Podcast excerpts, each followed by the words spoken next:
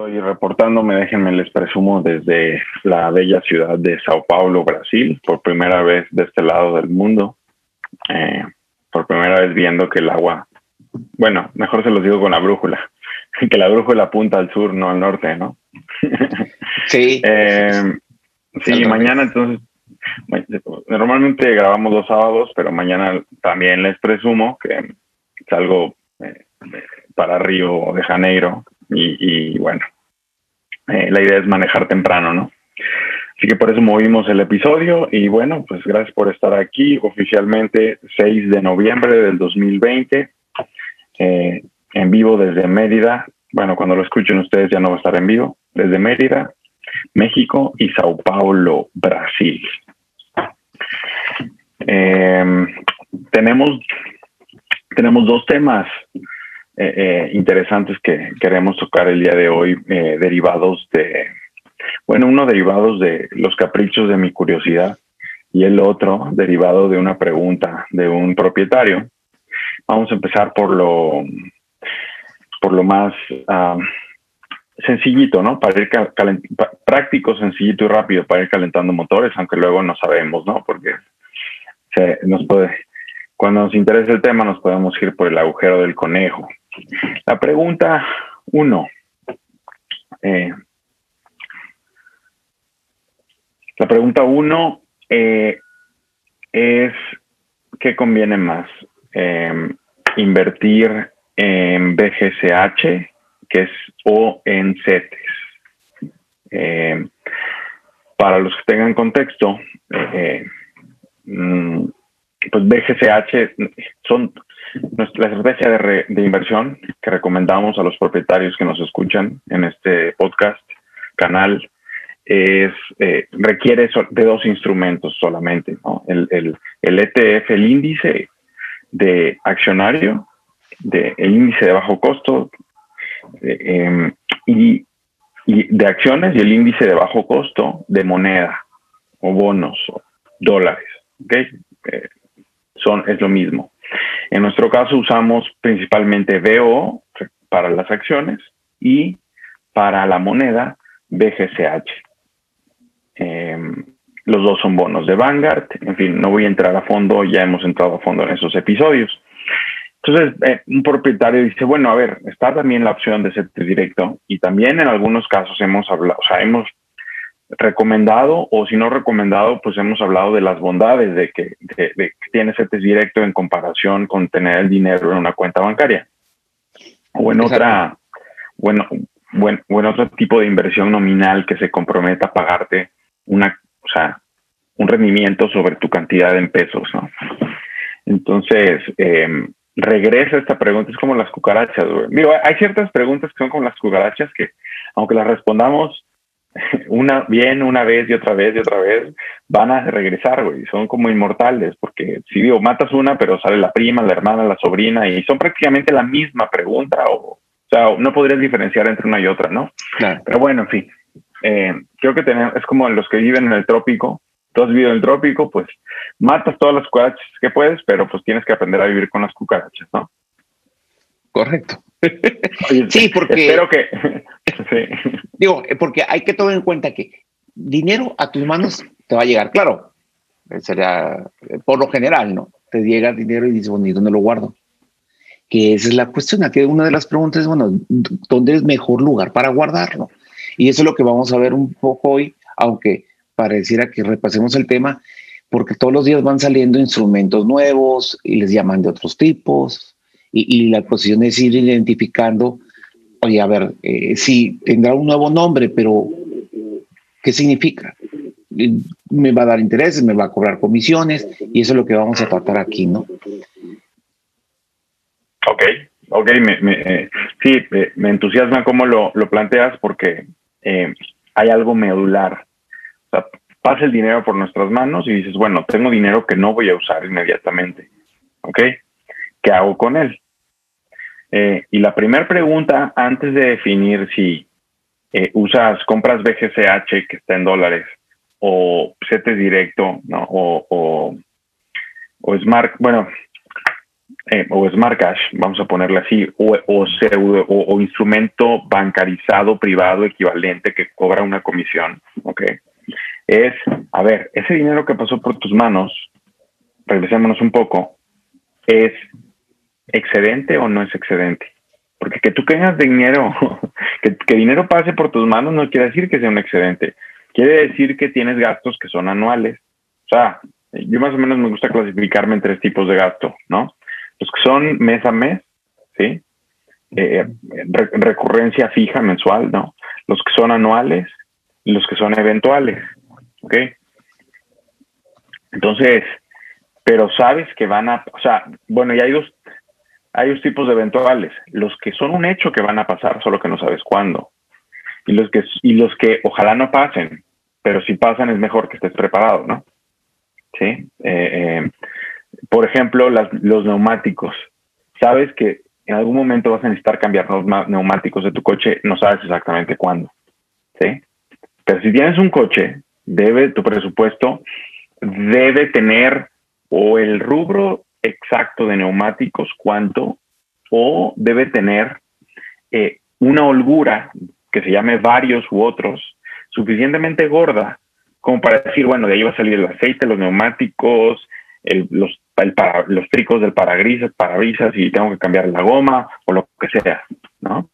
Entonces, eh, em, ahora, en otras palabras, resumiéndolo, es imposible que tú sepas si el dinero que tienes está en, tu cajón en tu cuenta bancaria o en donde lo quieras tener es excedente o no si no tienes un presupuesto inclusivo, ¿ok?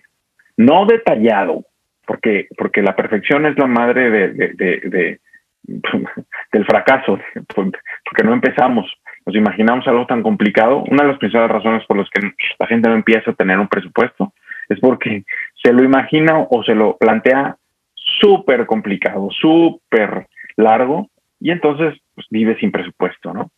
Y entonces no tienes, no sabes cuántos excedentes tienes, cuánto es ahorro realmente de largo plazo. Y entonces no sabes pues no puedes tomar una decisión racional de decir, ok, ¿qué puedo poner en un instrumento que me dé más rendimiento eh, de largo plazo eh, y qué tengo que mantener en la moneda en que lo voy a gastar? ¿Sí? Porque, lo, y aquí lo que les digo es, ok, si tienes, si tienes efectivo que no sabes si vas a usar para tu, para tu día, tu, día a día, tu vida, eh, pues tenemos la moneda de gasto. ¿En qué moneda gastas? No, pues la mayoría que nos estén escuchando vivirá en México o en otro país de Latinoamérica, pues entonces mm, lo mantienes en la moneda, o sea, en, la que vas a estarlo necesitando, porque si no vas a pagar spreads de tipo de cambio, sí, que varían. Aquí en Brasil me sorprendió encontrarme que se usa mucho menos efectivo que en México es casi todo, o sea, hasta hoy llevo ya casi dos semanas y no he, no, no, he pagado, no, no, no he pagado nada con una moneda o con un billete. Eh, pero es una de las novedades. Pero otra novedad es que el tipo de cambio de las casas de cambio, o sea, eh, o, bancos, si tú vas a comprar efectivo, es carísimo. Carísimo. O sea, el spread mayor es, es mayor, bueno, ya en México también es caro, pero aquí es mayor. Entonces me advirtió mi amigo, me dijo, no, paga todo con tarjeta eh, em, para que no pagues ese excedente.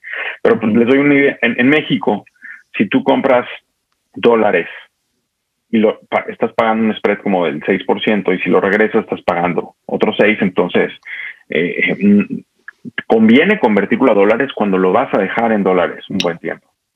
¿Sí? Entonces, lo primero es, sabes cuánto necesitas al año, tienes claro cuánto es excedente o no, y entonces sí ya puedes decir, ok, muy bien, este es mi excedente, ¿en qué, en qué moneda o en qué instrumento monetario lo me conviene tenerlo? ¿sí? Y aquí, eh, como el excedente. ¿Cuál es el destino final del excedente? La inversión, la compra de, propiedades y de patrimonio. ¿Estás de acuerdo? Sí. Okay, y que tiene que ser a largo plazo, porque por eso es un excedente. Por eso es patrimonio. Bueno, claro, por eso es patrimonio. El patrimonio sabemos que es para toda la vida, ¿no? Correcto. Pater, patrimonium, lo que recibimos del padre, lo que vamos a dar como padres. ¿sí? Entonces, em, ¿cuál, ¿cuál, en qué moneda convendrá tener los excedentes cuando todavía no son propiedad? En la moneda del, de la propiedad que compras. ¿Estás de acuerdo? así, como lo, así como lo pensamos en gasto, ¿en qué moneda gastas tu día a día? No, pues si, si ves en México, una, la mayor parte será en pesos, ¿no? Bueno, pues ten tu costo de vida en pesos. Y si ves en México, lo más probable, la mayoría está ganando también en pesos, entonces ya no tiene que hacer compra-venta de divisas porque simplemente toma lo que gana en pesos, gasta de los pesos, ¿sí? Separa lo que es excedente, ¿sí? Y eso es lo que lo convierte a, a la moneda con la que compra propiedades, ¿sí? Y aquí la moneda con la que recomendamos comprar propiedades, bueno, las propiedades que recomendamos están en dólares, entonces conviene comprar BGCH. Correcto. Ok. sí, ahora, em, el, el portafolio, ¿cuánto queremos tener? En, moneda lo mínimo posible. ¿sí? O sea, moneda, tenemos, el BGCH en moneda es la parte de tu patrimonio que no está teniendo sexo. La parte es la carta en el congelador. ¿sí? En la carta en el congelador no es una vaca que esté reproduciendo. Las acciones, ¿sí? el, el índice, el BO, es, son las empresas, son las acciones, que son sistemas vivos ¿sí? que están intercambiando con el entorno y por eso engordan y por eso se reproducen. Entonces, oye, pues si quieres que, tener cada vez más vacas, ¿sí? pues quieres tener tanto como puedas en, claro. el, en, lo que se reproduce. ¿no? Pero, pero también te conviene tener una estabilidad em, y ahí es donde tenemos un 80%, recomendamos el 80% en, en vacas que se reproducen, en BO, acciones, empresas y 20% en BGCH en monedas. ¿De acuerdo? Correcto, correcto. Exacto. Ahora, hay que hacer la identificación. Estamos hablando del excedente. Mm, porque puede haber un dinero temporal que no lo mm. vas a usar a lo mejor en dos, dos tres meses, que a lo mejor tienes planeado algo, invertirlo o hacer algo dentro de, poco tiempo. Y ahí también aplica el decir, bueno, ¿en dónde lo puedo poner? Y, y si estamos hablando de una moneda local, pues a mí se me antoja, por ejemplo, así como tener este, el congelador, pues tener este, un minibar en el mientras, por la cosa del, del de tener el flujo, oye, pues ponen un CETES, que es de acuerdo. moneda local, va. O sea, que, es importante Exacto. En ese de acuerdo. Oye, qué buena, qué buena idea la del minibar. eh, Sí, CETES Directo es un excelente minibar para las personas que viven en México. Sí, porque ahí ponen lo que saben que se van a, consumir muy pronto. Anda, que en el momento no lo vas a usar, pero va a ganar más intereses que tener una cuenta bancaria. Claro, exacto, que gana rendimientos, es correcto, así es. O si vas, mm, por ejemplo, quieres hacer una inversión aquí estamos hablando con inversionistas eh, pasivos que tienen una profesión que no es la de estar viendo qué hacer con el dinero, ¿no? No estamos hablando de inversionistas profesionales activos porque eso es un trabajo muy difícil donde la mayoría pierde, muy poquitos ganan, entonces eh, eh, no estamos hablando de eso, ¿no? Aclarando para los que nos escuchen por primera vez, los que ya nos han escuchado ya lo saben. Aquí estamos hablando de estrategias, es la estrategia, la mejor estrategia, la única, la mejor ¿sí? Eh, para que tu dinero trabaje para ti. No que tú estés trabajando para ver cómo reproduces el dinero, eso es otra cosa, ¿no? Entonces, eh, habrá, habrá personas que quieren tener, comprar un activo, un bien duradero, eh, que normalmente la sociedad le llama inversión, ¿sí? como, como una casa, por ejemplo, es el ejemplo canónico. Si quieres vivir bien, hay gente que le gusta no rentar y le gusta vivir en su propia casa, como a ti. Entonces dice, oye, voy a, voy a, ahorrar, estoy ahorrando el enganche de, mi, de una casa que quiero comprar. Y es independiente de, de si te va a dar más el dinero invirtiéndolo en, en, en, en, dólares, en BO, en empresas. Tú quieres vivir en tu casa, punto. ¿no? Entonces, ya sea hipotecada o de contado. Sí. ¿okay? Es una de. Y se vale, ¿no? Entonces, ¿dónde te convendría tener ese dinero? En, ahí sí, en el minibar, en CETES directo, ¿sí? dándote el máximo nivel de rendimiento para las inversiones sin riesgo en tu moneda. Entonces, no tienes riesgo, eh, no hay instrumento menos riesgoso que CETES directo que te dé más rendimiento de forma segura. Sí, el que te prometa menos riesgo más en moneda y más rendimiento, pues, o sea que te está engañando. ¿Sí? Puede hacer que te cumpla y te dé mejor rendimiento, pero no hay menos riesgo. ¿Sí? sí Entonces, sí, pues ahí está. No sé si eh, lo ves ya suficientemente claro o, dejamos, eh, o despertamos por ahí algunas dudas. ¿Qué dudas despertamos en el camino que, pudiéramos eh, em, aprovechar y aclarar antes de cambiarnos de tema? Sí, yo, yo creo que podemos, o sea, sintetizar el decir, bueno, tienes que identificar tu dinero, o sea, los diferentes tipos de dinero para lo que lo quieres, que es lo que tú decías, a ver, está el gasto, está el, excedente, está el, gasto a futuro, pero un futuro pequeño.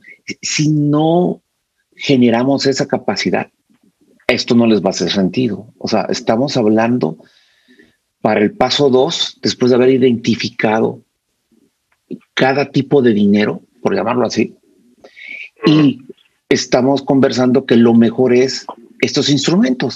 Es decir, bueno, BSGH, eh, CETES, en el caso de México, y teníamos una palabra extra que se llama Smart Cash, ¿sí? que es un instrumento mm. de un tercero que te dice, tú no te preocupes, mm. yo, yo, yo me preocupo por ti.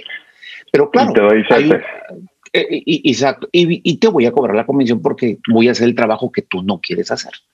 Entonces, cualquiera de esos instrumentos. El, trabajo que no quieres hacer es aquí es abrir, meter recetas directos, llenar un formulario. Algo sencillo. Y abrir. claro. Entonces, ¿verdad? Y, aquí lo importante es cualquiera de estos instrumentos donde pongas tu dinero a trabajar mm. e, es bueno. Ahora, lo que nosotros estamos diciendo, dentro de estos tres, ¿cuál es la opción que vemos mejor? para todos los ah. excedentes. Para los excedentes para BGSH. BGS, exacto. Entonces, e-, para la moneda no excedente es CETES directo. Correcto. Exacto. Y al final dejamos Smart Cash, porque ahí pagas comisiones. Y de, y, de, Smart Cash no hemos dicho nada, ¿no? Ahí vamos. Entonces, por lo que es, eh, el, me gusta, me gusta, sí, hay que hablar de las familias. Me gusta hablar de las familias felices primero eh, y darle las, mejores las mejores energías a las familias felices y al último, con lo que sobre hablamos de las infelices, para no darle la mejor energía, porque darle atención, eh, eh, generalmente lo que le das atención crece. Entonces, ¿para qué le das la mejor de tus atenciones, que normalmente es la fresca, la, la fresquecita que está en el principio, a las familias infelices? ¿Ok? Bien, entonces, ahora sí, si quieres, vamos a hablar. Eh, de, los, y de los más que de un instrumento en especial, de los instrumentos que, que toman tu dinero y te dicen, bueno, si tú no quieres hacer tu trabajo. Es el ejemplo es Smartcast, que es uno de los nuevecitos. Sí. Este, eh, y uno esperaría, la verdad, yo hubiera esperado eso, ¿no? Que pues la novedad, lo nuevo, el bueno, no la novedad, la evolución llevar a que, la verdad esperaba yo, antes de abrir la caja que se llama Smart Cash y ver hay ahí adentro, esperaba yo más valor, ¿no? Eh, de entrada me sonó, es bueno, dinero inteligente que te ofrece en la pantalla, o sea, en, letras grandotas, liquidez inmediata y el rendimiento del CT. ¡Wow! Fregón. Em, y pues escarbándole tantito, lo que nos encontramos es que hay una tablita en letra chiquita que te dice, mm, bueno, pero para que te dé el CETES completo, ah, bueno, ojo, y es, ¿qué ofrecen? ¿Qué, gritan en letra grandota? Te doy el, rendimiento del CETE, libre de riesgo, disponibilidad inmediata, sin comisiones. ¿No? Mi primera pregunta es, a ver, güey, no, dime cuál es la comisión. Sí. Porque no puede ser que me estés dando, o sea, simplemente es irrealizable. Hola, hola, hola, estoy saludando al perrito. Este, em, y, y resultó que es cierto, no hay comisión. Pero ¿qué había en vez de comisión? Una tablita que dice que para que te dé el CETES, el rendimiento del CETE completo, tienes que tener, creo que ya lo, lo, mencioné en otro de los episodios, la módica cantidad de 6 millones de pesos en el minibar. Entonces, claro, sí, Smart Cash, sí, te va a dar el CETES completo, solo tienes que tener 6 millones de pesos. Em, este producto nuevo, novedoso, se llama Smart Cash, que es un ejemplo nada más de una categoría de productos que buscan atraer la atención, ¿no? Y bueno, y el dinero de, de las personas, y, bueno, no hay nada malo en eso, este, necesitamos productos y servicios financieros. Eh, el tema es que, pues, en, en, en, no hay simetría, o sea, en que grites, ¿no? Digas eh, eh, em, que das el CETE, el rendimiento del CETE sin comisiones y con disponibilidad inmediata, eh, y luego en chiquito digas que, bueno, realmente lo das solo cuando das, cuando tienen, cuando tienen 6 millones de inversión en la cuenta, ¿no? Entonces, em, pues mm, mm, no es no hay, mejor tener, o sea, ya cuando tienes esa cantidad de dinero, eh, eh, pues que, la mayoría de las veces, o pocas razones hay para tenerla en CETES, sin, ¿sí? Em, pues tampoco eh, sería lo mismo que dijeran que no dan el CETE, el, el, rendimiento completo del CETE, ¿no? Entonces, realmente empiezan dando un depósito de 10 mil pesos, te dan la mitad del CETE. ¿sí? Eh, y sube muy lentamente a cantidades muy grandes. O sea, para que te den de ahí de la, de, eh, digamos, dos, o sea, necesitas varios millones de pesos. Por aquí tengo la tablita, déjame, si me das un segundo, te la, te la leo para, mm, pues, dar un poquito de precisión al respecto, ¿no? Eh, hay otros instrumentos, pagarés, eh, pueden pagares bancarios eh, em, y, por ejemplo, Inbursa tiene la cuenta CETES directo. Eh, me gusta más porque al menos son más frontales. Te dan el noventa y tantos por ciento del rendimiento del CETE con disponibilidad diaria y te cobran una comisión, ¿sí? De 200 pesos o un aproximado.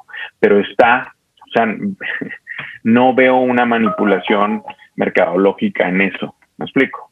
Vas y dices, ok, yo sé que estoy pagando un fijo, si tengo poquito dinero ahí, pues eh, no, me resulta, pero por ejemplo, si tienes 100 mil pesos en CETES, estás hablando que el 4% que está dando ahorita te va a dar pues 4 mil pesos, ¿no?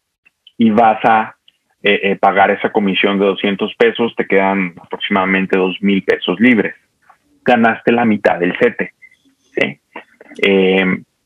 sí, pero sabías que estabas ganando o sea que estabas pagando esa comisión. Y luego, eh, conforme vas creciendo, ¿sí?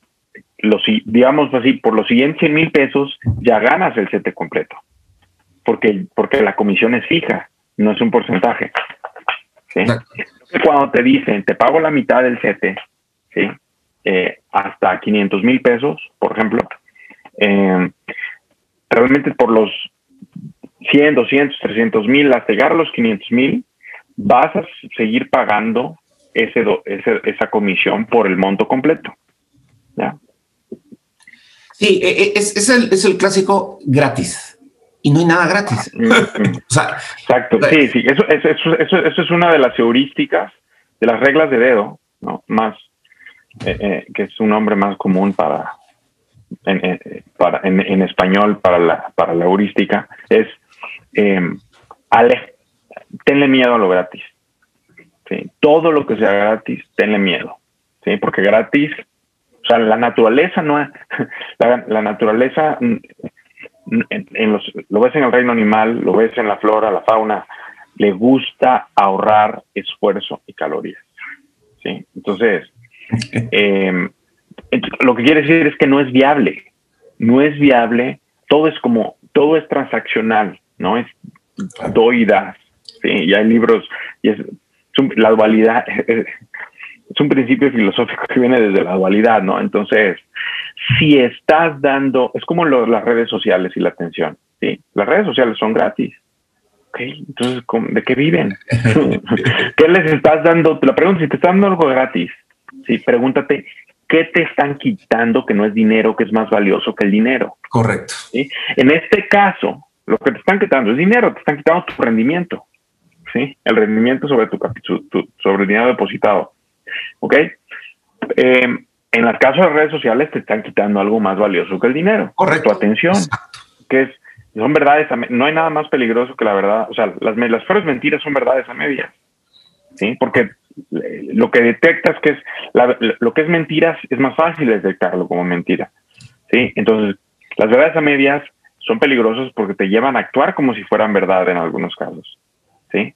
Y, y yo veo este es el caso de estos instrumentos que usan el, promesas eh, parciales para decir que dan lo mismo que el CETE, ¿sí? De manera gratis. Em, y bueno, pues van a ganar mucho dinero con tu dinero. Porque es lo que van a hacer ellos. Van a ir a invertirlo en CETE y les van a dar el 4 y el, el completito. Exacto. Exacto. Bien, sí, aquí, aquí, tengo, aquí tengo la tabla ya, eh, pero eh, aprovecho para colar este quote que, que, ahorita no recuerdo el autor, pero lo compartí en Facebook, me encantó, es si, eh, si te están dando algo valioso, si te, está, si te están dando un producto y te están dejando usarlo sin cobrarte, lo más probable es que tú seas el producto.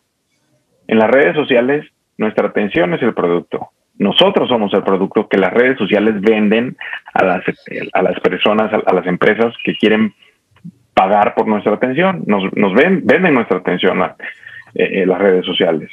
Digo, eh, em, y en caso de tus firmas, de las firmas es el producto, el producto es alguien estaba trabajando para que no pusieran un teleférico en tu, en tu colonia. y lo hacían gratis.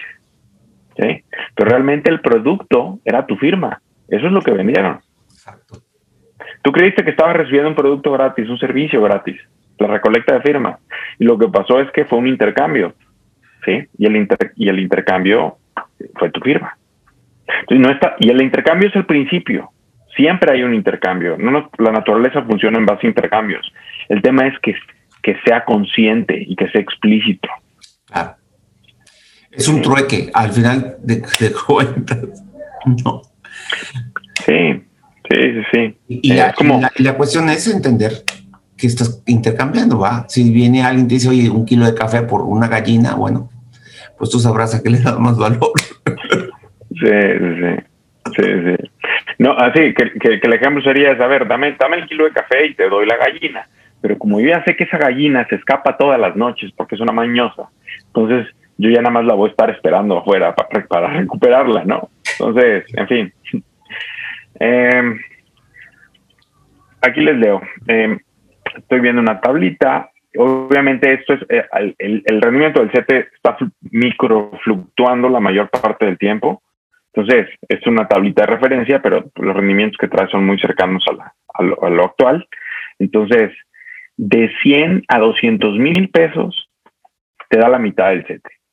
Bueno, de hecho, no hay, a ver, 2.75%. O sea, aproximadamente un poquitito más que la mitad. ¿sí?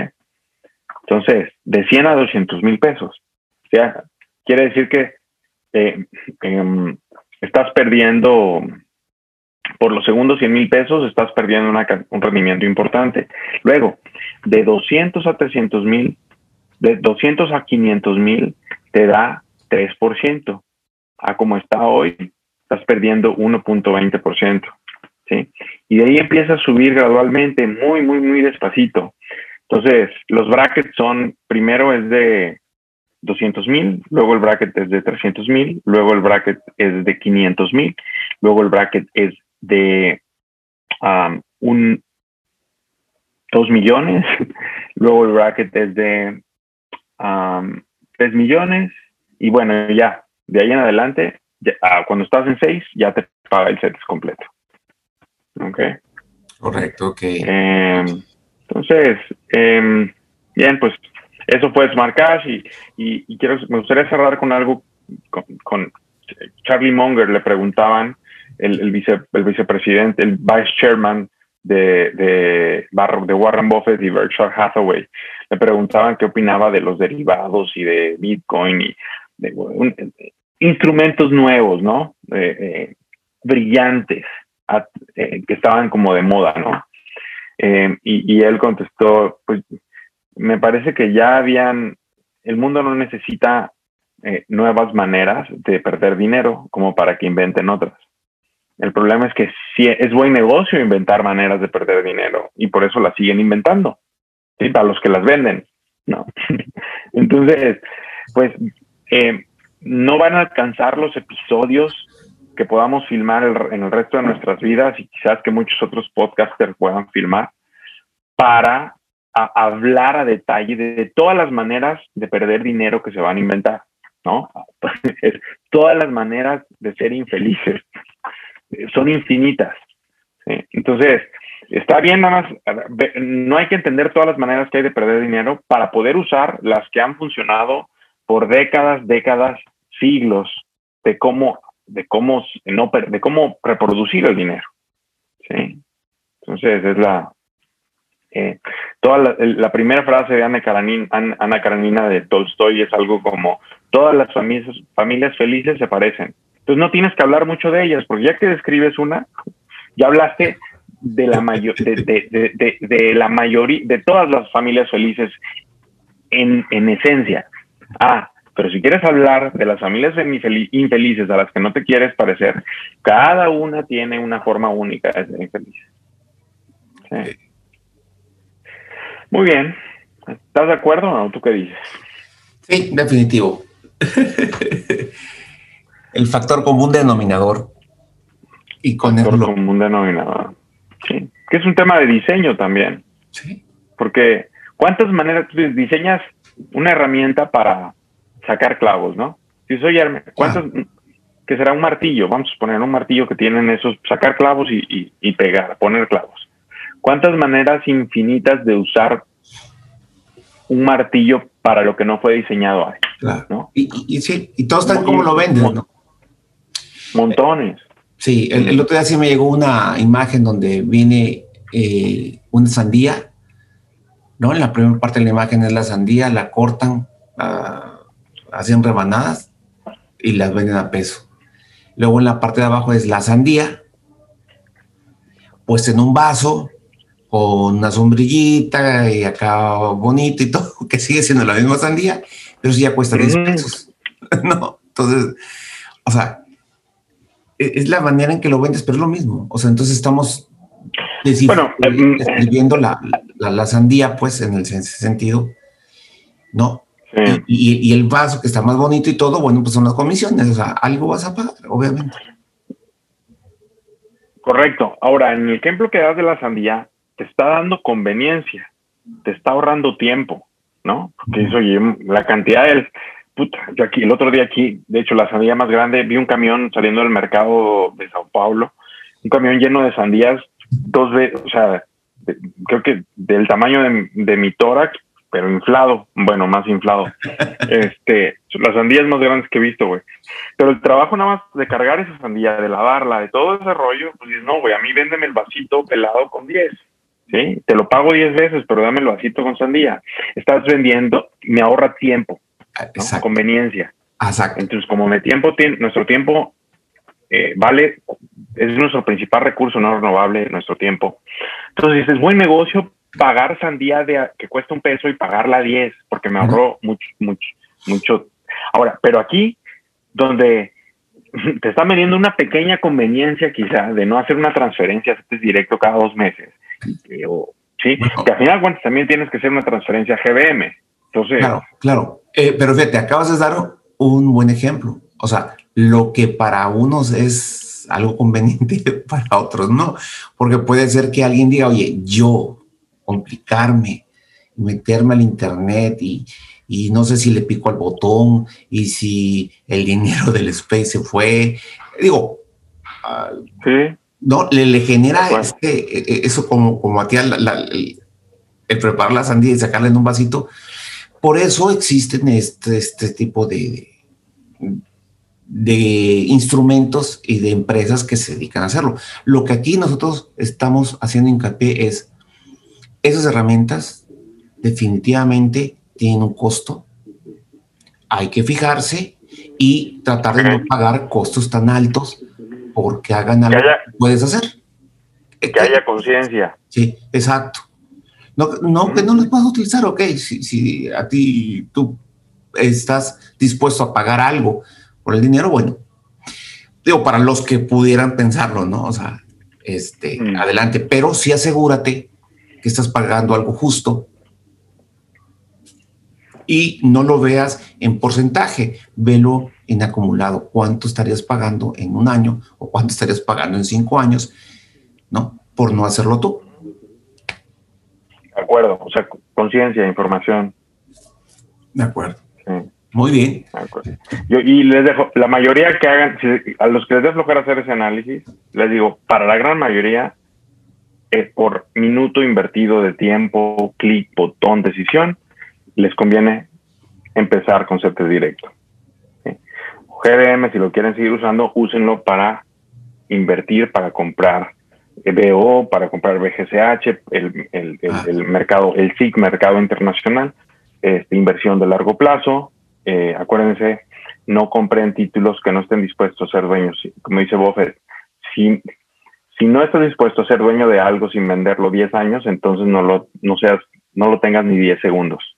Entonces, eh, en fin, usamos GBM, así, tampoco es que eh, queramos decir que tienen que evitar, o sea, el martillo es para, para clavar, ¿no? Entonces, y el serrucho es para cerrar, no mezclen las cosas porque pues te pueden lastimar. Excelente, muy bien. Ese fue nuestro primer tema. Listo, terminamos ahí. Vámonos arriba, ¿no? no, tenemos un segundo tema que, queremos tratar. Este, hay un siempre, tema. A, mí, a, mí, siempre me gustan los episodios cortitos, güey. Y ahora me, me, quieres cambiar los episodios largos. No. Bueno, está bien. Sí, aquí quiero comentar nada más que tenemos un buen tema, pero el día de hoy, este, por cuestiones de horario y de cambio, este, de cambio climático. Eh, no, de día de grabación. Ah, ah, este, hoy no nos puede este, acompañar este Toño, pero nos va a acompañar en el siguiente capítulo. Y es un sí, nos vamos a dejar con, la sed de, escuchar eso. Sí, y, vamos a dejar ese tema que es hoy la inversión de, los jóvenes o de lo que es tu, familia. Es un tema que lo vamos a dejar ahí. sí, lo, que, lo que Juan Carlos quiso decir es la pregunta del Toño. La pregunta de Toño fue, eh, ¿cómo me aseguro de que aprendan eh, el juego del patrimonio? Correcto. Que nuestra familia, nuestros hijos en especial, ¿cómo nos aseguramos que nuestros hijos eh, sepan jugar el juego del patrimonio? Correcto. Entonces, por eso hoy vamos a pasar a un segundo tema Qué bueno que lo mencionas, ¿eh? porque lo prometimos en el, en el episodio pasado. Entonces, qué bueno para... Sí, para, para que sepan que por, por, eso no lo tocamos, pero sí lo vamos a tocar en el siguiente capítulo. Lo que vamos a tocar ahora en este capítulo es algo que es, es el análisis de pros y contras del movimiento FIRE. FIRE en Estados Unidos, en inglés, eh, que es el acrónimo de Financial Independence, Retire Early, es independencia, en, en castellano, independencia financiera, retírate temprano. Ok, suena bien. Sí, que es que, que, lo, que lo, mencionamos eh, el episodio pasado o antepasado, pero ahorita quiero entrar, rascarle a detalle a algunos puntos, eh, satisfacer mi curiosidad y bueno, ojalá que despertar la curiosidad de, nuestros propietarios sinvergüenzas. entonces, para los que no lo habían escuchado, bueno, es este movimiento que te enseña, te explica, te, te acompaña, ¿sí? Es sin fines de lucro, hay distintas páginas, eh, eh, podcasts que se dedican a, hablar de él. Em, y la idea es que em, si eres, cual, si tienes bien los, lo que aquí le llamamos los cuatro hábitos patrimoniales, eh, ingresar, conservar, invertir, disfrutar. Si, si, los, si los administras bien, no tienes que trabajar 30, em, 40 años en algo que no te gusta tanto, ¿sí? Para poder ya luego ser libre de tus necesidades y retirarte, ¿no? Entonces, en Estados Unidos, la, idea del, y bueno, y en otros también, es, muy clara, es, oye, trabajas duro por 30, 40 años y luego te retiras y disfrutas de, de la salud y el tiempo que te queda con, eh, eh, con tu pensión, con tus ahorros, con tus inversiones. ¿okay? Entonces dicen, oye, ¿por qué realmente es indispensable que sean 30, 40 años? ¿Cuánto tiempo necesito ahorrar e invertir para que mis inversiones puedan mantener mis gastos? ¿okay? Y bueno, ese es el, el, resumen es lo mismo que les hemos dicho aquí, 20 eh, a 25 años eh, de inversiones son suficientes para tu costo de vida multiplicado por 20 o 25 si quieres mayor margen de seguridad, te da eh, eh, suficiente confianza para vivir del rendimiento, de la productividad, de la reproducción de las vacas, en otras palabras, de la leche que ponen, em, el resto de tu vida. Em, si controlas tu nivel de gasto, que se mantenga dentro de, ellos, ellos proponen que, que, que, pueden, que se puede vivir bien en Estados Unidos si evitas comprar eh, de consumistas por 20 o 25 mil dólares al año, ¿no? Que en Estados Unidos, que en México, o sea, es una cantidad interesante para vivir, eh, pero en Estados Unidos los costos son mucho más altos, entonces pues sí, suena retador, ¿no? Eh, pero bueno, ¿cuánto, ¿cuánto será un equivalente? de, de, 50, de, de 25 mil dólares al año ajustados al costo de vida, en México eh, estaríamos hablando de que, de que quizá unos 100 mil, mm, al menos, al menos 75 mil pesos, creo, ¿no? Mensuales. Algo por ahí de 800 mil pesos al año, diría yo, al menos. Este, entonces no es una cantidad tan, tan, tan despreciable, ¿no? Claro, realmente aquí en México puedes retirarte con mucho menos de 800 mil pesos al año. este, puedes vivir con mucho menos de 800 mil pesos al año. Mucha gente que nos está escuchando lo sabe, ¿no? cosa que es diferente que no quisiera, que, les gustaría experimentar. Sí, claro, estamos hablando de decir, para la, la, calidad de vida que tengas, digo, porque habrá otros que necesitan más, bueno, no que necesiten, que tengan un estilo de vida que usan más, ¿no? Por eso es muy importante aquí agregarle el estilo de vida con el que te quieres retirar. Correcto, sí, de acuerdo. Entonces, bueno, ya que estás viviendo un estilo de vida agradable, te gusta, en vez de seguirlo escalando conforme vas ganando más en tu profesión, mucho que lo natural es que, bueno, ok, primero ganamos menos de lo necesario y vemos cómo sobrevivimos, ¿no? De pasar de ser estudiambres a ser profesionistas con hambre y luego ya empezamos a ganar algo más o menos bueno y y estamos cómodos. Y, y, luego lo que sigue es que si nuestro ingreso sigue incrementando, empiezan las compras, las adaptaciones hedónicas. Compras, marcas más caras, carros, carros más caros, vacaciones más caras, etcétera, etcétera. Y eh, que realmente no añaden a nuestra felicidad y a, nuestro bienestar. Sí, la primera parte de salir de la parte de hambre y de carencia está comprobado pues, distintos estudios de medición de satisfacción y felicidad que sí influye. Entonces, pero ya después las adaptaciones hedónicas eh, em, pues no ayudan. Eh, se, esfuman muy rápido. Entonces dicen, oye, en vez de adaptarte hedónicamente de que cada vez compres ropa interior más cara, aunque la verdad la ropa interior es una de esas categorías que vale la pena invertirle bien, pero en mi opinión, Pero bueno, que, te compres carros cada vez más caros. Em, em, mejor manda todo eso a tus excedentes. No infles tu costo de vida, no infles tu presupuesto. Mejor que se aumenten tus excedentes. Si ahorras el, si, si, si ahorras e inviertes en patrimonio, en propiedades, el 20% de tu ingreso cada año te vas a tardar aproximadamente 30 años para retirarte. ¿sí?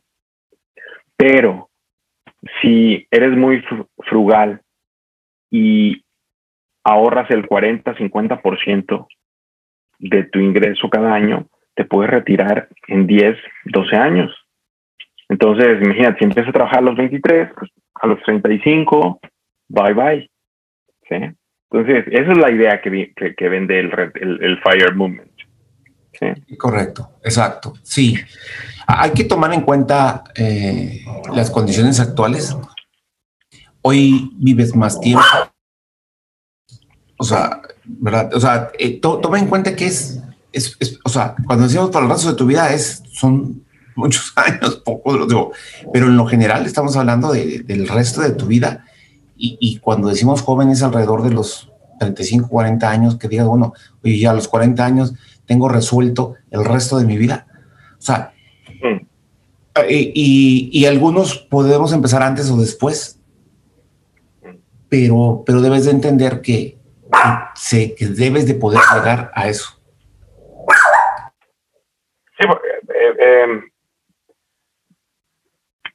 desde varios puntos de vista. Uno, porque no, sabemos, trabajamos con salud, ¿no? Y, la salud, aunque en promedio, afortunadamente, pues nuestra adaptación al planeta Tierra sigue siendo suficientemente funcional, pero pues algunas personas eh, se, les se ven complicadas, ¿no?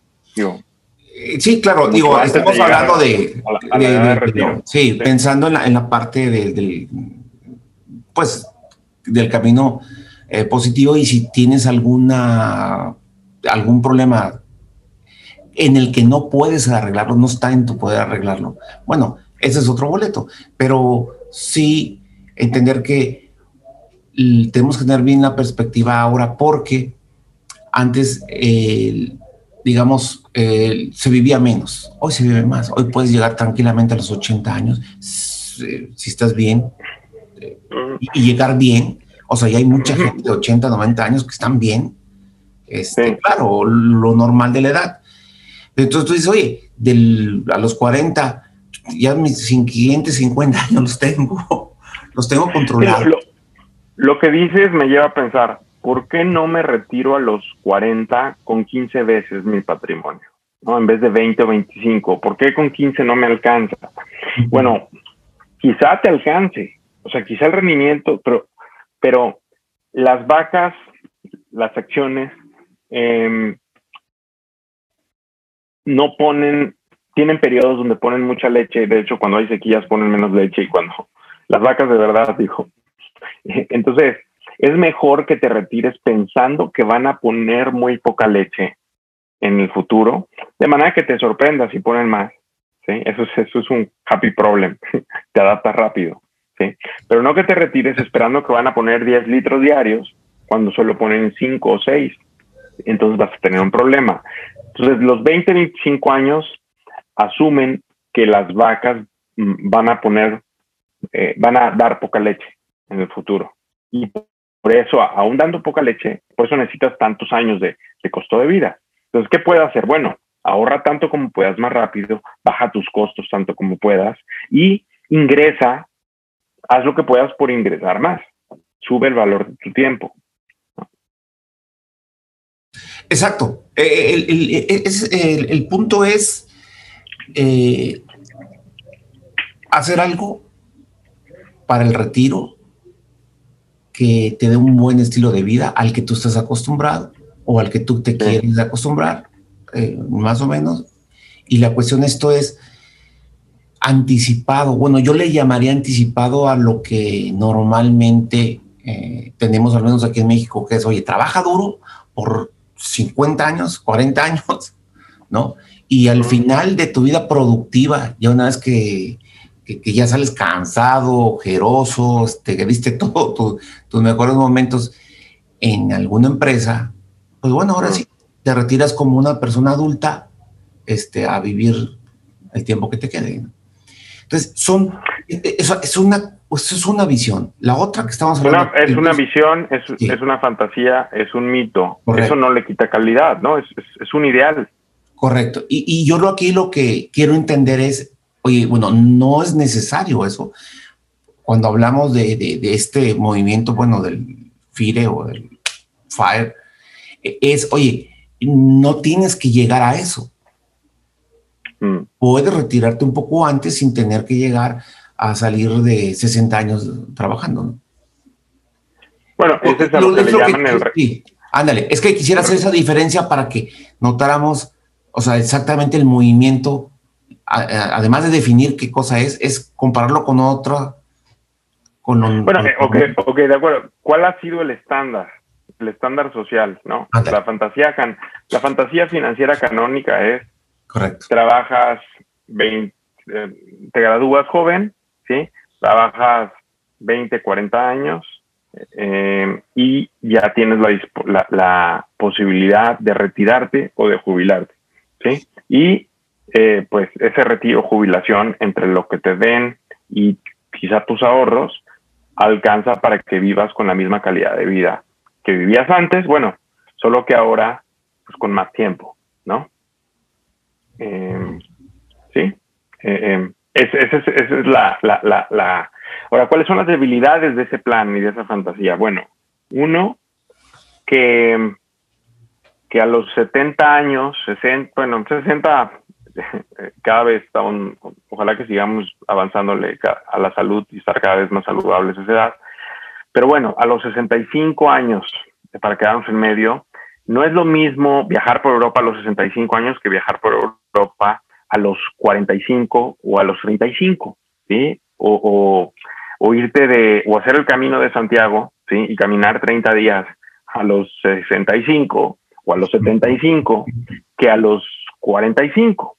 Entonces, em, eh, el, y lo dice Warren Buffett, es mala idea si me dieran, no es buena idea ahorrar eh, eh, todo nuestro, imagínense que un joven le dieran la opción de ahorrar todo el sexo para después de los 80 años, después de los 80 años. Le dice, oye, ¿sabes qué? Ahorra el sexo para después de los 80 años y vas a tener tres veces más sexo que el que puedes tener ahorita a los 30 o a los 20. Bueno, si me, 30 para que no entremos en, que, que, crean jovencitos que le estamos dando recomendaciones, ¿no? Este, entonces, dices, pues no, no es lo mismo, ¿estás de acuerdo? Es mejor, o sea, el, convertible y la, como también otra broma, Warren Buffett, ¿no? El convertible y la rubia despampanante en un vestido rojo, eh, eh, a los 80 años no es lo mismo que a los 25, 35. Entonces, en fin, eh, ese es uno de los problemas del, del, del FIRE, ¿no? Que, que las cosas, en el retiro, muchas cosas no se disfrutan tanto como se disfrutan en la juventud. Nuestro tiempo no se disfruta tanto como se disfruta en la juventud. Dos, no puedes hacer las mismas cosas con el tiempo. ¿sí? O sea, hay cosas que ya no puedes hacer a esa edad. Eh, tres, mm, ¿qué tanto disfrut o sea, estar, qué tanto disfrutaste esos 30 o 40 años? ¿Sí? Si la razón por la que trabajas esos 30 o 40 años es la necesidad de comer, o sea, la necesidad de satisfacer tus necesidades, de proteger a tu familia, etcétera, principalmente y no te gusta. Entonces, qué frustración estar 40 años de tu vida yendo a hacer algo solo por la esperanza de que un día lo vas a dejar de hacer. Imagínate, voy a hacer algo que no me gusta. Es como tomarse un purgante, ¿no? voy y me lo tomo con la esperanza de que se acabe pronto. La diferencia aquí es un purgante que dura ocho horas diarias este, y 40 años. Entonces, eh, eh, creo que es, desde un punto de vista psicológico, es un mito compensatorio necesario, útil. ¿sí? La idea de, oye, ¿cómo le hago para? ¿Cómo muevo mis fichas para, para retirarme temprano? ¿Sí? Y libre. O sea, para... Bien, y, yo digo, bueno, nuestra intención hoy no es vender el, el FIRE movement, el movimiento FIRE. Hemos aprendido de él, yo aprendí de él el, el, el análisis de, sus páginas, eh, em, me enteré del análisis del 20 y el 25, ¿sí? Lo cual es útil para, para tomar decisiones tu identidad profesional, para administrar tu identidad profesional. Pero ahorita me, me, interesa eh, pues ver aspectos, sutilezas que, que, nos, que no tienen por qué saltarnos a la vista en el primer contacto con el movimiento. ¿okay? Y creo que hay unas a favor y hay unas no tan a favor que quiero, que, que, quiero resaltar. Em, ¿Te parece? ¿Nos lanzamos? Sí. Bueno, eh, eh, una a esta sección pensé llamarle eh, Fire y los Juegos del Hambre. Para los que han visto la película de los Juegos del Hambre, tenían este juego de... Eh, em, mandaban un héroe, ¿no? De cada sección. Y, bueno, pues iban a contra, contra la muerte, iban a pelearse unos contra otros y el que ganara iba a vivir como rey, ¿no? Empezaban a vivir como rey desde antes de que se pelearan, ¿no? Pero pero bueno, no es lo mismo, en fin, eran como puerquitos de engorda antes de, la pelea y después de la pelea el que sobrevivía era pues un ya era, ya era como un intocable, era, era como una vaca sagrada en India, ¿no? Sabías que no te iban a matar nunca y disfrutabas de toda la abundancia que había ahí en el sector uno o dos, no sé cómo se llama el sector de los ricos. A lo, a lo que me refiero es, em, de un modo, sirve para mantener viva, o sea, esta idea donde, ok, échale ganas, trabaja duro, más duro todavía, porque ahora te quieres retirar, o sea, eh, te quieres retirar en 15 años, muy bien, entonces ahora ve, hazlo, trabaja más duro todavía em, y haz lo que sea, que sea necesario para retirarte en 15 años. ¿Me explico? Inclusive hacer cosas que no te gustan. Entonces, ¿Y qué pasa? Que el que lo logre se usa como héroe, como ícono para vender y que sigas trabajando para haciendo cosas que no quieres.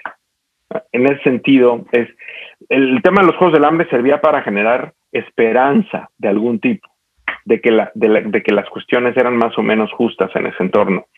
Y, creo que muchos jóvenes que se encuentren con esto pueden decir, ok, sí, ahorita voy a hacer dinero, mm, no voy a ignorar lo que me gusta, voy a ignorar lo que me atrae. Eh, y, y van a, independientemente de que lo logren o no, retirarse a los 15 años, van a tener 15 años, eh, eh, pues no muy divertidos. ¿sí? Entonces, em, estoy, me, la idea de, que busques la independencia financiera para retirarte rápido me gusta menos que la idea de que busques la independencia financiera porque está poca madre, porque es divertida, porque todo lo que hagas desde la independencia financiera puede ser más divertido que si lo, has, que si lo haces desde el tengo que hacerlo porque lo necesito. ¿Ya? Correcto. Entonces, es lo que quiero decir. O sea, mm, el, FIRE es, te vende el retiro temprano para que convencerte de la independencia financiera. ¿Sí? Y eso es lo que no me encanta. ¿Sí? Porque, por, porque el retiro temprano, ¿qué implica? Que, va, que no estás contento haciendo lo que haces, por eso te quieres retirar. ¿Estás de acuerdo? No sé si estoy siendo claro. Entonces digo, a mí me gustaría algo más como el, el un movimiento fine, fine. Oye, también, también tiene significado en inglés, ¿no? Fine es bueno. Bueno, el movimiento que yo fundaría sería FINE, que sería Financial Independence, Never Retire. Never, ajá. Ah, sería finer, finer. Ah, si le ponemos una R. o sea, exacto, sin fin, exacto, exacto, never end. Y, por eso es, nosotros somos sinvergüenzas patrimoniales, no somos sinvergüenzas retirados. Correcto, exacto. E, es que ahí es donde es al punto que quería llegar, porque si el retiro suena a, bueno, apago la luz y aquí me quedo sentadito y ya, ¿no? No, y de, bueno, para ser justo con ellos, ellos te aclaran que ya que te retires, ¿sí? Realmente pues vas a ser productivo todavía, vas a hacer cosas que solo que ahora vas a hacer cosas que te gustan. Sí hacen mucho esmero en eso. Entonces, pero sí, de entrada, al que, al que todavía no se inicia, suena lo que dices, ¿no? Oye, pues entonces ya. Eh, pero, lo pero en lo que yo veo que sí, sí se les puede criticar es, o se puede mejorar, que la crítica de calidad es, es indiferenciable del amor, eh, que, que implica que si te quieres retirar es que no te lo estás pasando tan bien los primeros 10, 15 años. O por qué, te, de dónde viene, o, qué, o cómo definirías el retiro, ¿no? Sí. Entonces, eh, son dos bueno, cosas diferentes. Una es la, el hacer lo que te gusta, el ser independiente financieramente, eh, independiente en el sentido de, a lo mejor no estar bajo una empresa, poner tus propios eh, horarios, este, estar dispuesto a trabajar solamente en lo que te gusta. E independientemente del, ingreso como tal. Y la otra es, después de que generaste y tienes tu maquinaria de, de generar ingresos, es bueno, está la parte patrimonial, porque puedes ser independiente, puedes estar haciendo lo que te gusta y nosotros partimos de una vez que tienes esos ingresos, esos ingresos debes de tener un excedente, debes de tener, eh, y, y, de, a partir de ahí es, bueno, y, vuélvete eh, patrimonial. O sea, bueno, una persona que piensa en patrimonio. Y, es que lo que dices, a ver, una persona sirviendo a los demás, haciendo lo que le gusta, va a producir valor. Y ese valor, a menos que se deje rodear de víctimas, de, para, bueno, aquí es el, término parásito es más. Personas, personas con estrategias parasíticas te va a devolver valor, porque como lo vimos en el primer tema, todo es, es, es de ida y vuelta, es transaccional. Entonces, em, entonces es natural que tengas excedentes. Y esos excedentes, eh, hay dos maneras. O hinchan tu consumo, o engordan lo que gastas, o hinchan, hacen crecer tu patrimonio. ¿Ok? O el, o el patrimonio que realmente estás cuidando para las próximas generaciones. Porque tuyo, o sea, tú eres el, propietario es un protector, es un protector del patrimonio. Correcto. Para las siguientes generaciones. Y el patrimonio es, eh, de, la sociedad en general. Sí, sí. Digo, porque luego Entonces, puedes generar muchos ingresos, pero nunca hacer patrimonio. Pues, pues, definitivo, mucha gente le pasa eso. Sí. Porque no, está el tienen bien el hábito del ingreso, pero no, pero no desarrollan el hábito de saber gastar. Saben ingresar, pero no saben gastar y no saben acumular. Sí. Exacto. Y entonces, yo, yo aquí diría, bueno, el FIRE no es una estrategia patrimonial para mí, como lo entiendo, mm. o como lo acabo de entender. Bueno, yo fíjate que aquí lo tengo, de hecho lo escribí, yo creo que es una excelente fábrica de propietarios. ¿sí? Lo veo como una fábrica de propietarios. Eh, o sea, el, con tal de ser financieramente independiente, te lleva a ser un buen propietario, ¿ok? Pero, sí, pero no, te, no te explica rápido, no te lleva rápido al punto del juego infinito. Hay un libro muy interesante, se llama Juegos Finitos, Juegos Infinitos. Y los juegos más interesantes son juegos infinitos. La trascendencia es un juego infinito, la evolución es un juego infinito. Eh, las religiones eh, nos tratan de explicar lo trascendental como un juego infinito, porque como especie humana es lo que estamos jugando, un juego infinito.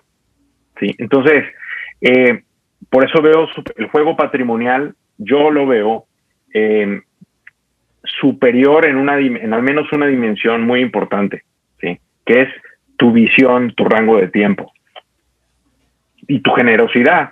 Porque, oye, no estoy siendo solo generoso, no estoy pensando en ser generoso conmigo mismo, con la versión futura de mí mismo, sino estoy siendo, eh, pensando en ser generoso en el número de generaciones adelante. Correcto. Porque lo que yo haga hoy tiene como una ola en el océano, no una piedrita que cae. Lo que yo hago hoy tiene un efecto incalculable que se reparte, ¿no? Correcto. En todo el sistema. Em, ahora, me faltó decir algo. Tus excedentes, si no acaban siendo patrimonio o acaban siendo gasto consumista, hay otra cosa que pueden acabar, que es puedes hacer donaciones.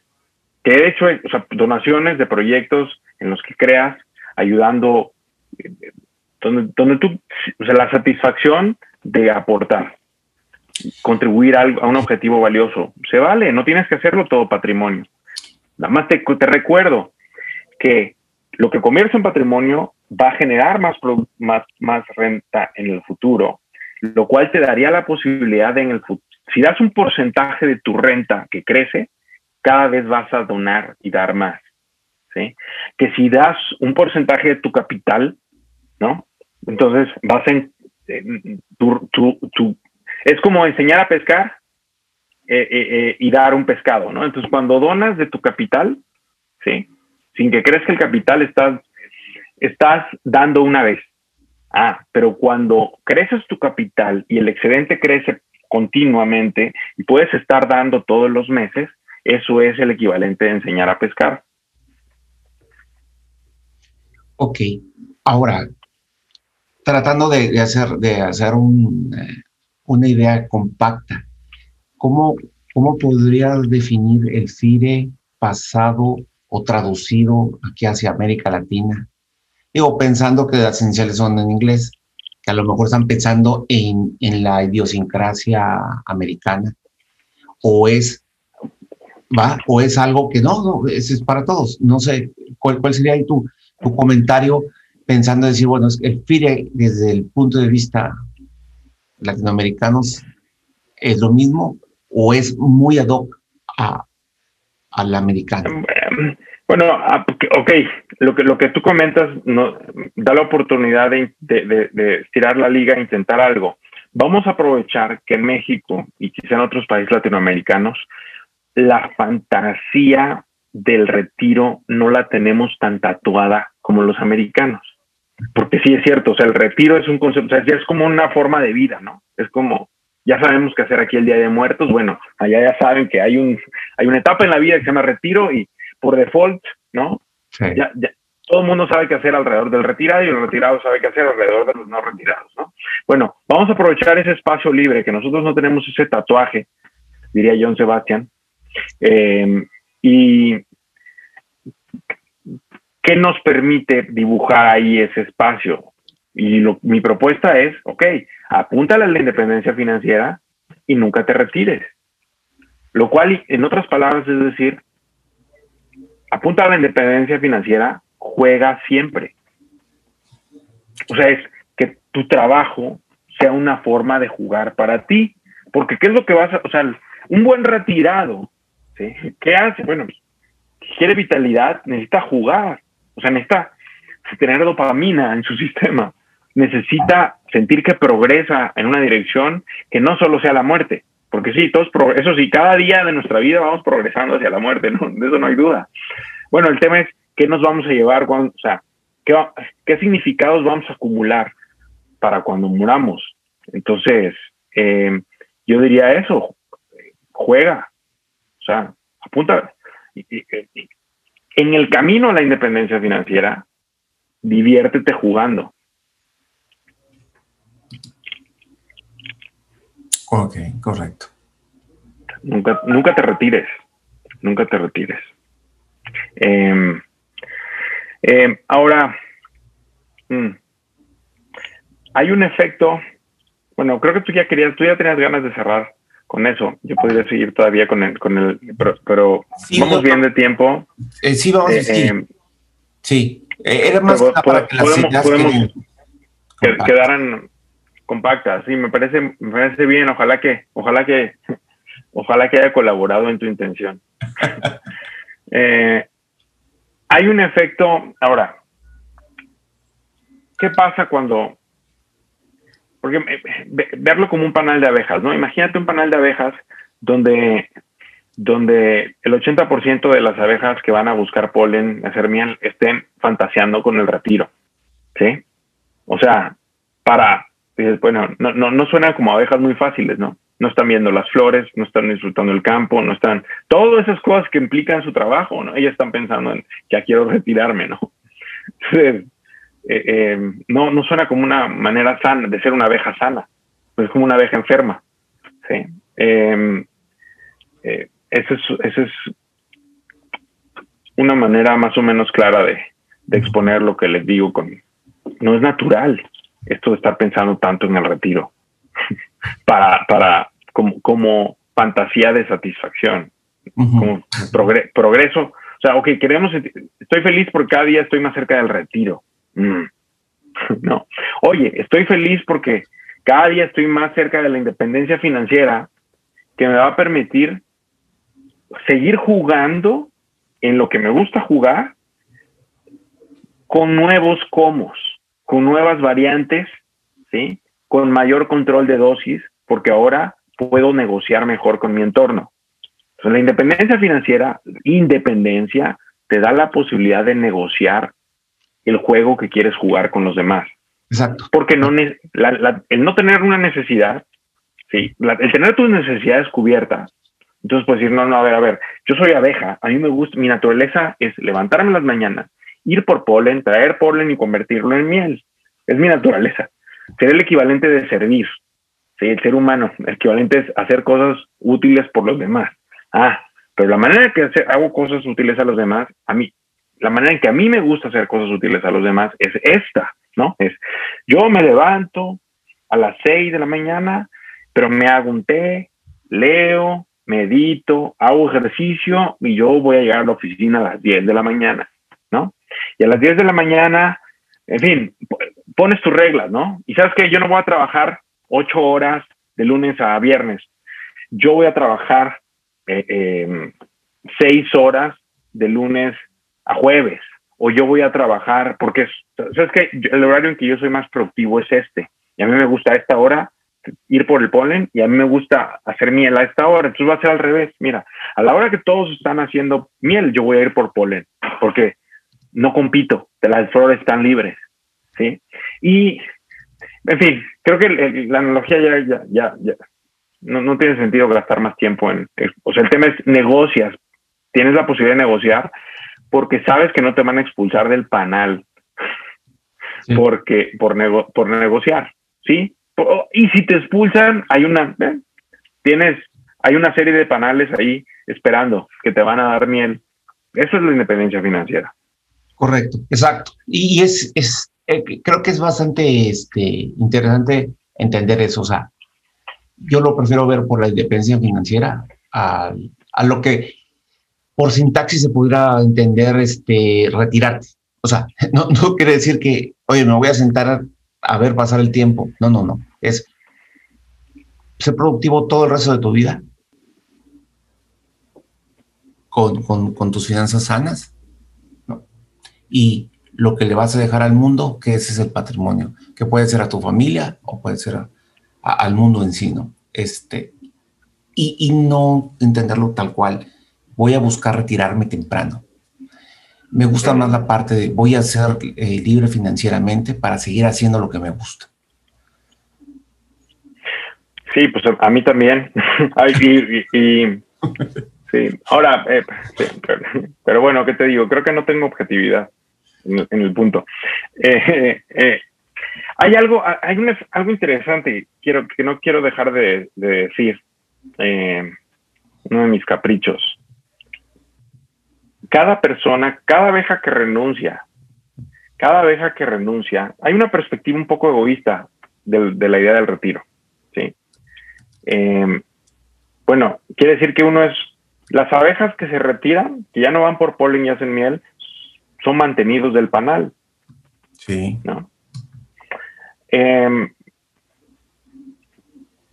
porque, entonces, ¿cómo es que quieren ser? O sea, están dejando de servir están dejando de producir, ¿no?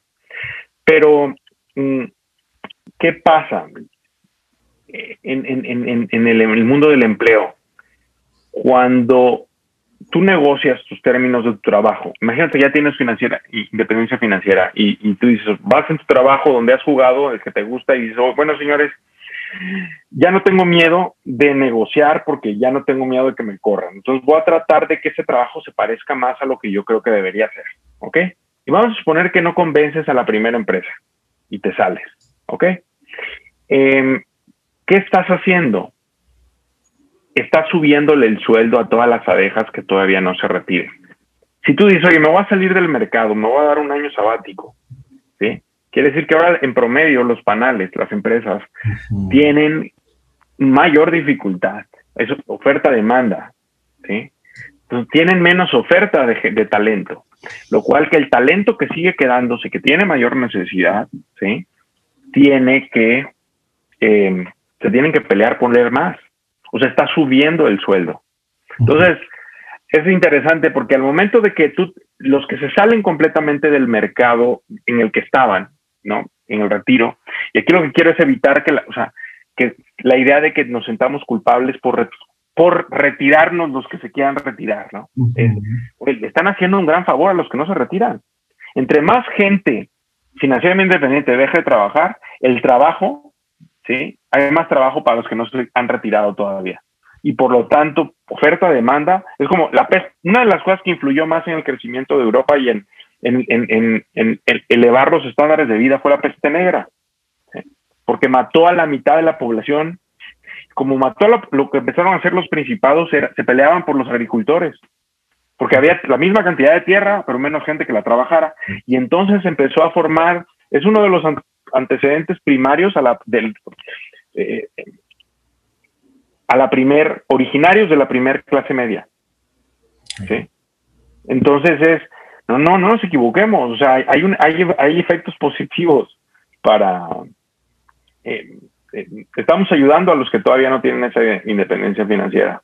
Entonces, em, em, y bueno, eso es, eso es a favor. Y déjame ver si en contra tengo algo que todavía... Eh, pues quizás nada más eh, no yo por, un buen rato he estado orgulloso de la idea de no trabajar, ¿sí?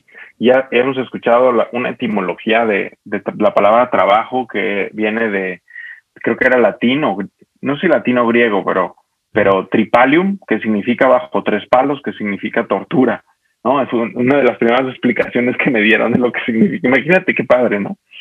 Em, eh, y entonces estaba yo muy orgulloso de, decir, oye, ya no trabajo. O que no es lo mismo decir, ya no tengo que trabajar. Lo que quiere decir que trabajo por gusto, porque, porque es un juego que me gusta, porque, porque me gusta servir, porque me gusta ser útil, ¿no? Es una diferencia es importante. sí, pero es que fíjate, regresamos a lo mismo. Es, ya no tengo que trabajar en lo que no me gusta. porque ese es el gran problema no es que no tengas que trabajar, es que muchas veces estás metido en un trabajo. Exacto, es como una abeja, es una, abeja atrofiada, ¿no? tuvo una mala infancia, una mala educación y ella, digamos, es que, digamos que la maltrataban cuando ella salía a buscar polen y miel. Entonces, ¿qué, piensa? Que ya no quiere salir a, buscar polen y miel, porque no le gusta que la maltraten. ¿sí? Claro pero realmente es una abeja. Y la naturaleza, ¿qué tan feliz va a ser esa abeja? Va a ser infeliz.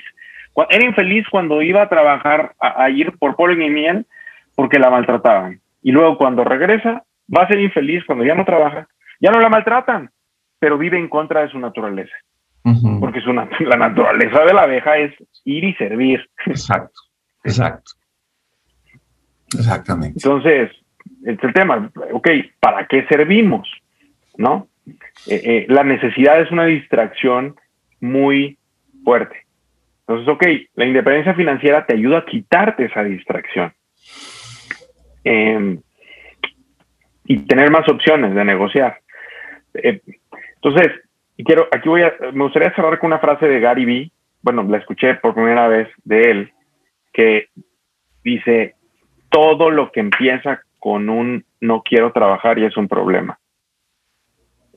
O sea, si tu motivación para hacer, lo que te da energía es la idea de que un día no vas a tener que trabajar, eso ya es un problema. Em, si lo logras, eh, si no lo logras, pues vas a estar ahí nada más sin disfrutar lo que haces. Y si lo logras, em, vas a darte cuenta que sigues como la abeja enferma, no, insatisfecha, porque la abeja nació para, para servir, para hacer algo por los demás, para, fin, jugar con lo que te gusta. Sí. Sí, eh, sí. Ah, yo creo que si el primer ejercicio o un buen ejercicio es, oye, lo que hago me gusta. Olvídate si, si lo tienes que hacer por necesidad, porque sí, la necesidad es muy, tristemente, este, a veces pesa demasiado que no te deja entender si lo que estás haciendo te gusta. O sea, es, oye, es que realmente esto me gusta. ¿No? Eh, yo, yo yo les platico, por ejemplo, yo, yo soy programador, ¿no? Me gusta el programador.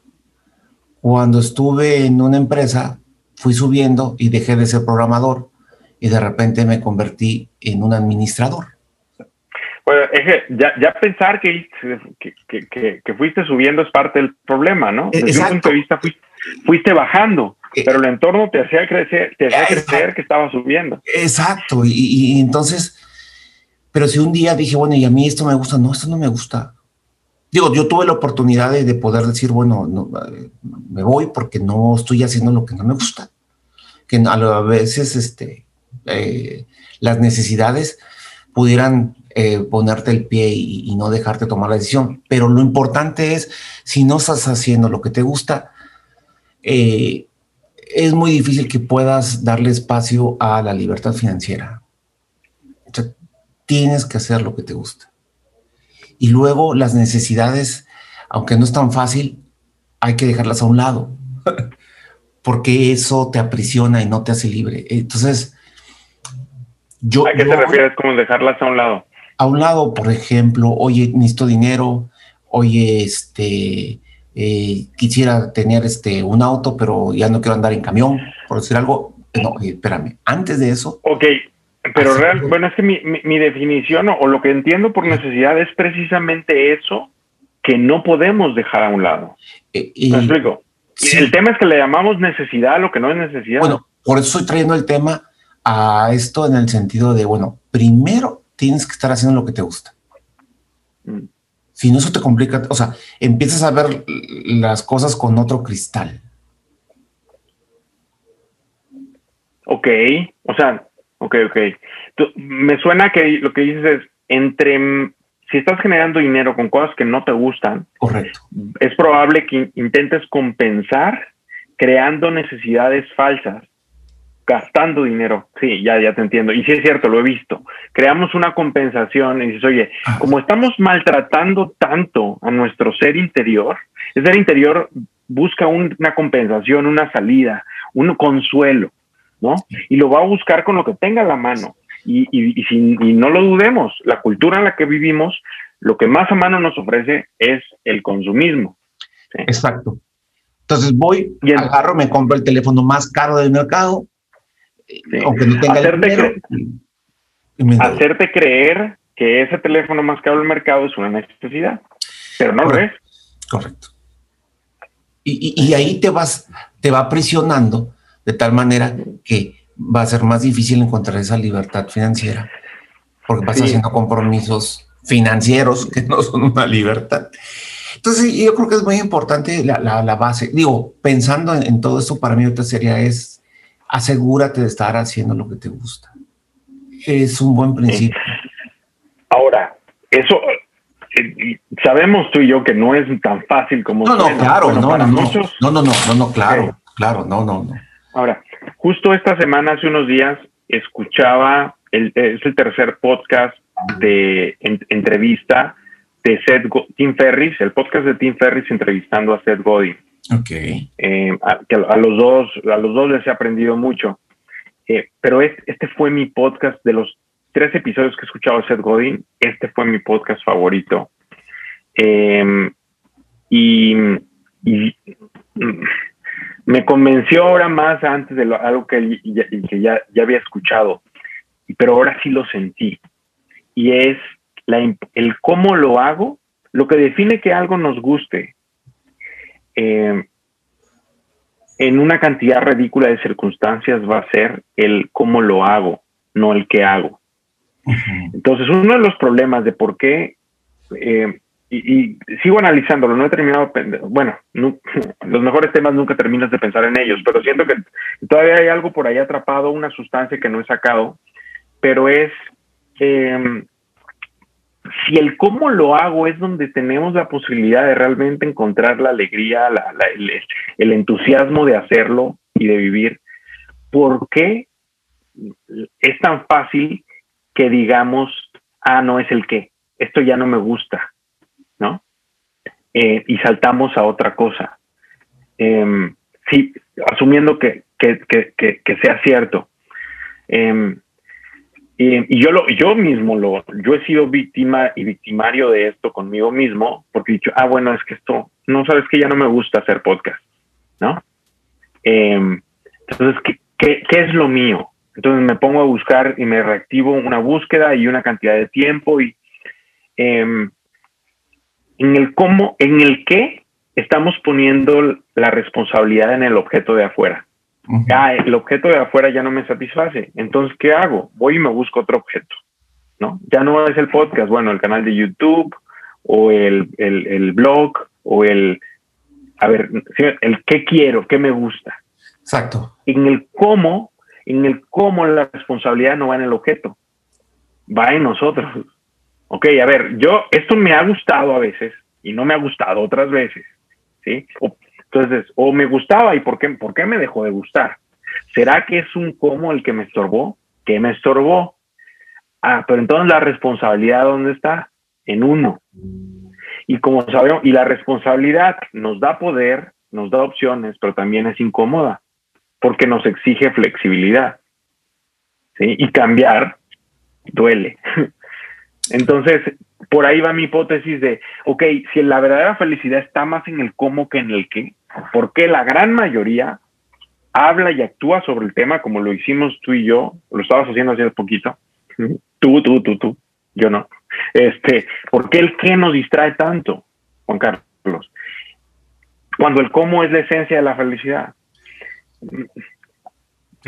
creo que hay, hay algo de esto. Cuando es muy fácil, nos estamos sintiendo tan mal cuando nos fracasamos, cuando nos salen mal las cosas, ¿no? Es como, imagínate, ladró cuando cada, vez te sientes menos incómodo cuando ladra el perro en el podcast, ¿no? Voy a intentar hacer un, un, ejemplo medio personal, pero dices, oye, no, güey, en el momento de la intensidad, otra vez está ladrando el pinche perro en la grabación, ¿no? O bueno, tú, tú no eres pinche perro porque tú los adoras, ¿no? Pero, pero, pero en el momento igual yo lo hubiera dicho, ¿no? Entonces, es muy, en ese momento dices, ¿yo qué hago si yo soy programador? ¿Yo qué hago haciendo un pregado podcast cuando ah, yo como programo mi perrito no me estorba? ¿Me explico? Entonces, lo más, lo que nos quita el dolor más rápido es como, como la mano en un sartén. Tocamos un sartén, nos quema. Entonces dices, oye, güey, lo más rápido no es pensar cómo agarro el sartén. Lo más rápido es no tener nada que ver con el sartén. Claro. Y ahí, y ahí nos perdemos de, de las opciones que nos pueden hacer más felices. Y es que eh, eh, eh, yo voy a complementar con esto, mira, por eso debes de, debes de identificar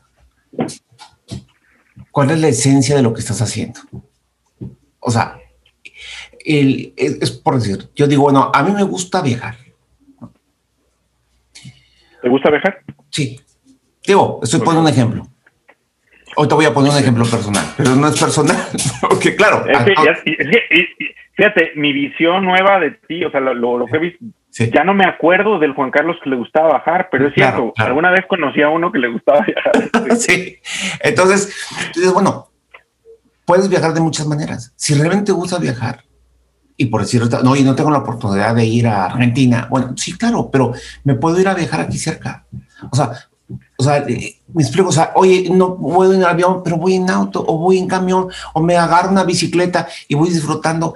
Y, Eso, esa es la esencia y es lo que decimos, es importante que, que, bueno, estoy haciendo lo que me gusta, que es viajando. Pero si digo, ah, no, pues no puedo comprar ahorita un boleto de avión, entonces es un problema, entonces, bueno, entonces ya no viajo, entonces realmente no me gusta viajar. O sea, ¿qué es de lo que estamos hablando? O sea, es, a lo mejor un ejemplo muy burdo, pero es el cómo viajas, o sea, cómo le vas a hacer para viajar es, otro problema muy diferente al que te guste viajar. Que es la esencia, como ahorita, es, oye, cuando yo me escucho o cuando yo me veo, me gusto o no me gusto, lo hago en YouTube, lo hago en, audio, o sea, hago un podcast, ¿qué hago?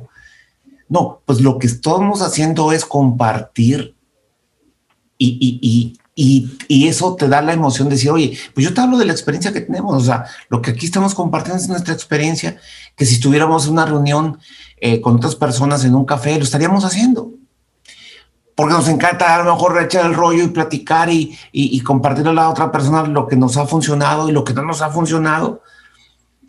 Vuelves a la esencia que te da energía sí. Eso, es, eso no es negociable, eso está claro, y vuelves a empezar a caminar alrededor de ella con nuevos comos. Y dices, bueno, a ver, bueno, a ver, ¿realmente es tan grave el problema del perro ladrando o no? ¿O, o, o, o qué, opción, dónde, qué opciones tengo? Realmente es indispensable. Porque el ladrido del perro no le quita la esencia y la importancia del contenido que estás poniendo hacia los demás. Esa es la parte importante. De acuerdo. Y lo que dices me recuerda a la, definición de, de, de, sanidad. ¿Qué significa salud mental? ¿Qué significa estar cuerdo? ¿Qué significa no estar loco? Eh, eh, le, escuché de un amigo, creo que él aprendió de, del psicólogo Leoli, y dice, bueno, y, quizá todos los psicólogos lo saben, ¿no? Pero es flexibilidad es salud mental. Entonces, pero hay similitudes entre la flexibilidad y la imposición. Entonces, y, ahí es aclarar, ser flexible no quiere decir que me voy a imponer lo que no, o sea, lo que no quiero. ¿eh? Pero bueno, porque si, si es una si, es una flexibilidad que viene de afuera, entonces no, se, no se siente como una elección, es una imposición. Entonces, eh, eh, de este tema es, ok, en vez, no te retires, volviendo al fire, no te retires, busca, sigue haciendo lo que te, sigue haciendo lo que sea que has venido haciendo y hazlo cada vez más divertido. Y a veces eso va a llevarte a cambiar lo que haces. Pero no hay un corte tajante de me retiro, ¿no? Correcto. Eh, eh, eh, es, esto ya habla que como que dejamos mucho tiempo desperdiciado en el camino, opciones sin vivir, ¿no? Entonces, bueno, yo que estoy viajando y te lo digo ahorita, una de las motivaciones más grandes de por qué estoy viajando es lo veo como una experiencia, es como, como meterme en la, en una licuadora y ver a ver si aguanto, porque es enfrentarte en la ambigüedad de la incertidumbre constante, diario, ¿no? De el desayuno, el idioma, cómo pides esto, vas a poder lograr eh, eh, la comida, vino picante, no vino picante, no, tienes que comer, cuál va a ser tu presupuesto, dónde vas a dormir. Es incertidumbre pura. Entonces, nunca lo había yo visto así porque una de la, uno de los mitos, a ver, uno de los mitos del consumismo más desarrollados es el del viaje otra fantasía compensatoria. Entonces, pero, pero mm, volviendo al cómo, de, en el cómo viajamos, podemos practicar mucho esto de, oye, no es el qué, a dónde voy, es el cómo. cómo claro, y, y cómo, continuo movimiento. ¿Cómo me adapto? Sí, ya ves, está duro, ¿no? O sea, mientras estés, estés cansado, comido y todo, está razonablemente bien, pero, pero pasan cosas, ¿no? Oye, el museo, ya es el museo, estaba cerrado, resulta que cierran los martes, ¿no? O que ahorita con COVID necesitas reservación, no reservaste, regrésate, resuelve, en fin. Pero eh, fíjate, pero fíjate lo, importante, es, estás viajando, porque estás haciendo lo que, ahorita lo que quieres, y, independientemente de, de que hoy está el COVID, que a lo mejor puedes decir, oye, no voy porque los vuelos, porque y si, no, si me dejan entrar, se me agarra el COVID allá y no puedo regresar. O sea, hay muchas piedras en el camino que puedes saltar muy sencillo. Sí. Y hay otras que, a las que te tienes que adaptar. Exacto. Y el, tema es que eh, si es indispensable sentirnos mal por adaptarnos, ¿no? Sí. Sí, y, ahí es donde muchas veces no, no es indispensable. Si, si tomamos responsabilidad de quién, bueno, y ahí volvemos a lo que hemos hablado, la identidad. ¿Quién creo, creemos que somos? Ah, es que ya, si esto no me sale bien, ya no soy a lo, quien ah. creía yo ser. O sacamos, si sacamos de la identidad y no, no, a ver, yo sigo siendo esta persona que me cae bien y este profesionista que es productivo, que me cae bien, y etcétera. Y le pasa, aunque pasen estas cosas alrededor del entorno, ¿no? Sí, Es, como es, oye, es que no hay nada libre de errores, tú no. El, problema no es, son los errores, el, problema es la, el, no aprender de ellos o el seguirlos repitiendo. ¿no? Pues, los así son, y, son, son pequeñas distancias que hay que recorrer, pero eso no significa que te va a desviar de tu, de tu camino. ¿no? ¿no? quiere decir que tienes que cambiar el qué. Sí. sí. Oye, ¿te estás sintiendo mal?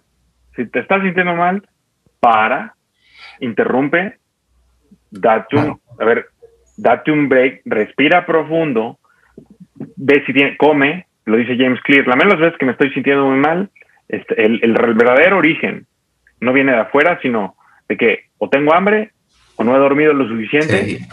Eh, eh, a veces también no, hemos respirado lo suficiente. Yo lo voy a poner en, palabras, fíjate, de programador. Es como si dijeras, oye, porque hay box en lo que desarrollo, ya no voy a ser programador. No, sí, tengo que convivir con eso.